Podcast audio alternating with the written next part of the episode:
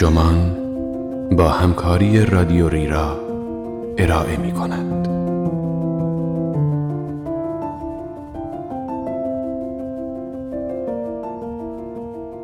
در نوجوانی همه چیز تا روز قیامت است. این عنوان یادداشتی است به قلم تاوی گوینسون که در دسامبر 2013 در وبسایت روکی منتشر شده و ترجمان آن را در خرداد 1402 با ترجمه محمد حسن شریفیان منتشر کرده است. من کوسر یوسفی هستم.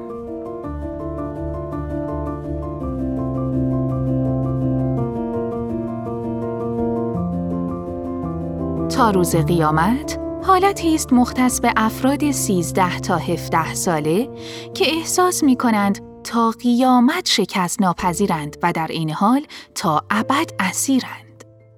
وقتی پدر و مادرم جوان بودند، مشخصه حالت تا روز قیامت حلقه ازدواج بود و یادگارهای روی درخت و عکسهای یادگاری. در دوره های بعد، تا روز قیامت الهام بخش بسیاری از جملات و ایده هایی شده است که میان نوجوانان محبوبند. بهترین دوست تا روز قیامت. کنار هم تا روز قیامت. جوان تا روز قیامت. در سالهای اخیر مفهوم ابدیت و خیشاوندانش مثل همیشه و بینهایت بر ادبیات جوانان چیره شده است و اینترنت را از جهان واقعی که گذرا و موقتی تر است متمایز کردند. چه بسا دلیل محبوبیت تصاویر کهکشان بر تیشرت ها و در و دیوار هم همین مفاهیم باشند. قطعا هیچ چیز ابدی نیست. ولی هیچ چیز هم مثل مفهوم ابدیت محبوب نوجوان ها نشده است. چون خوب یا بد نمی شود نوجوان بود و آن شرایط را داشت و اینگونه فکر نکرد. من تمام زندگیم منتظر رسیدن دوران تا ابد بودم. هفت سالم که بود، مجله سونتین را میخواندم و مسئولین اردو، پرستارم، خواهران بزرگترم، دوستان خواهرم و دانش آموزان دبیرستانی پدرم که عمدتا نوجوان و جوان بودند را با قبطه و احترام بیشتری نسبت به آدم بزرگهای سن و سالدار می نگریستم. واقعا اینطور بود؟ تا روز قیامت ناامیدم نکرد. بینقص نبود ولی کمالش در همین نهفته است. از خوششانسی من بوده که نوجوانیم مصادف بود با انتشار انبوهی از فیلم های مخصوص نوجوانان که تجربه افتضاح مدرسه را در بدترین حالت جالب و در بهترین حالت زیبا می کرد. به همین خاطر در دوران نوجوانیم حتی در تاریک ترین لحظات هم احساس تنهایی نمی کردم. بلکه همه چیز برایم به طرز مرموزی جادویی بود. به قول جان هیوز یکی از ویژگی های اصلی نوجوانی این است که حال خوب و بد به یک اندازه خوب است.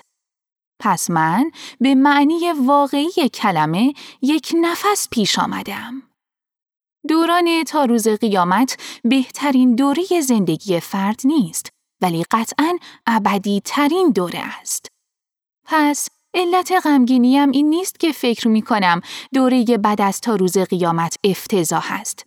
بلکه به این خاطر غمگینم که تا روز قیامت بسیار عجیب و غریب است و من از تلاش برای درک علت آن لذت بردم و دلم برایش تنگ می شود.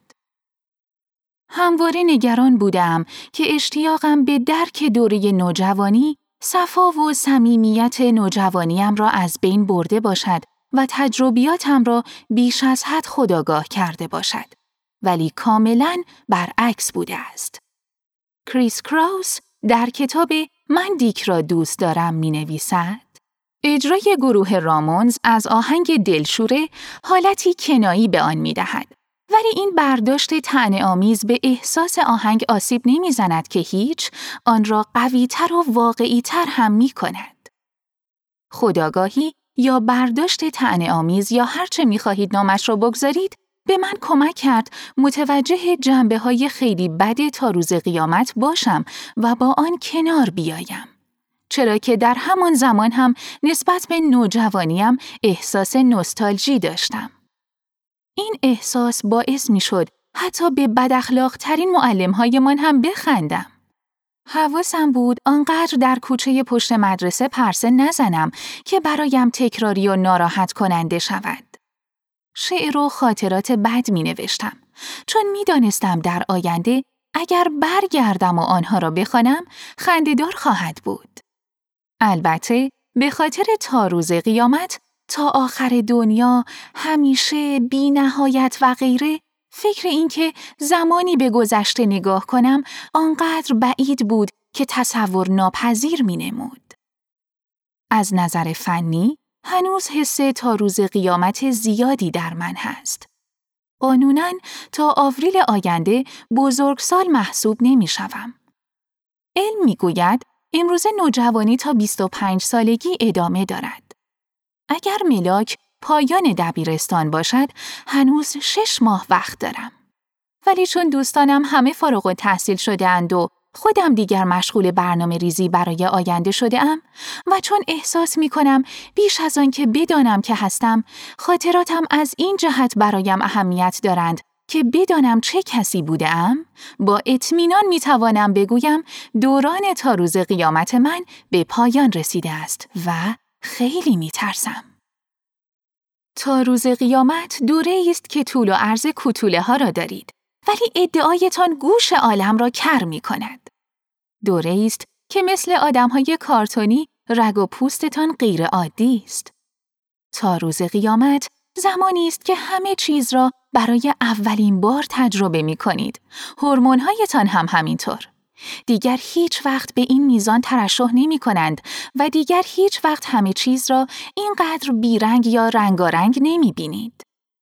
تا روز قیامت زمانی است که مغزتان هنوز در حال رشد است پس همه چیز را در خود نگه می دارد.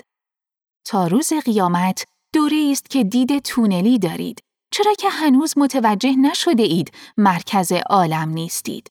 پس به خودتان اجازه می دهید چیزها را طوری ببینید که انگار واقعا مرکز عالم هستید. نمی‌خواهم این سبک زندگی را توصیه کنم ولی خیلی ارزشمند است این همه وقت داشته باشید تا فقط درباره خودتان، چیزهایی که دوست دارید، باورها و احساساتتان فکر کنید. وقتی از سوفیا کوپولا پرسیدم چرا دائما فیلم هایی درباره نوجوانان می‌سازد پاسخ داد نوجوانی دوره است که تمرکزتان فقط بر خود چیز هاست و شغل و خانواده و مواردی از این دست حواستان را پرت نمی کند. من همیشه شخصیت هایی را دوست دارم که در مرحله گذار هستند و سعی دارند هویت و جایگاهشان را در جهان پیدا کنند. اوج این اتفاق در نوجوانی است ولی قطعا آن را در سایر دوره های زندگی هم دوست دارم. همانطور که سوفیا کوپولا گفت، تا روز قیامت تنها دوره‌ای نیست که افراد مرحله گذار را تجربه می کنند و هویت و جایگاهشان را در جهان پیدا می کنند. تا روز قیامت تنها دوره‌ای نیست که آدم چیزها را شدید برای نخستین بار یا به شکلی احساس می کند که در شکلگیری هویتش نقش محوری دارد. شاید دلیلش تمرکز فوق‌العاده ما در آن دوران باشد. ولی معنایش این نیست که نوجوانی دوره ای عالی است. گاهی بخش های افتضاح آن زیباست. گاهی هم واقعا همانقدر افتضاح است. خوشبختانه زندگی بیشتر آدمها پس از دوره‌ای که احساسشان درباره همه چیز احساس تا روز قیامت است بهتر می شود. اما متاسفانه زندگی بعضی ها بهتر نمی شود یا می شود ولی خود آن آدم ها سرد و تلخ می شوند و برای روزهای تا روز قیامت احساس نوستالژی می کنند. صرف نظر از اینکه نوجوانیشان ارزش دلتنگی داشته باشد یا نه. یا به قول آلیسون در فیلم باشگاه صبحانه وقتی بزرگ می‌شوی قلبت می میرد. یک راه برای اینکه نگذارید قلبتان بمیرد این است که تصمیم بگیرید همیشه رشد کنید. نمی‌گویم باید به دنبال میزانی از پختگی باشید که شخصیت های فیلم جکوزی ماشین زمان دارند. حرف من این است که در برابر نوعی از زندگی که مثل خطی در نمودار بالا می رود و سپس صاف می شود و تا زمان مرگ به همین شکل باقی می ماند مقاومت کنیم. من امیدوارم حرکت خط زندگیم تا انتها سعودی باشد. هرچند هر از گاهی ناچارن نزولی خواهد بود. امیدوارم همچنان یاد بگیرم و تغییر کنم. باید با حسرت نوجوانی نیز کنار آمد. من از پیر شدن نمی ترسم. از ترس از پیری می ترسم. چیزی که به نظر می رسد جزء ذاتی پیری است. چرا که کمتر می توان بزرگ سالی را پیدا کرد که دلش نخواهد زمان را به عقب برگرداند. ولی ترس از افزایش سن همه لحظاتتان را تلخ می کند.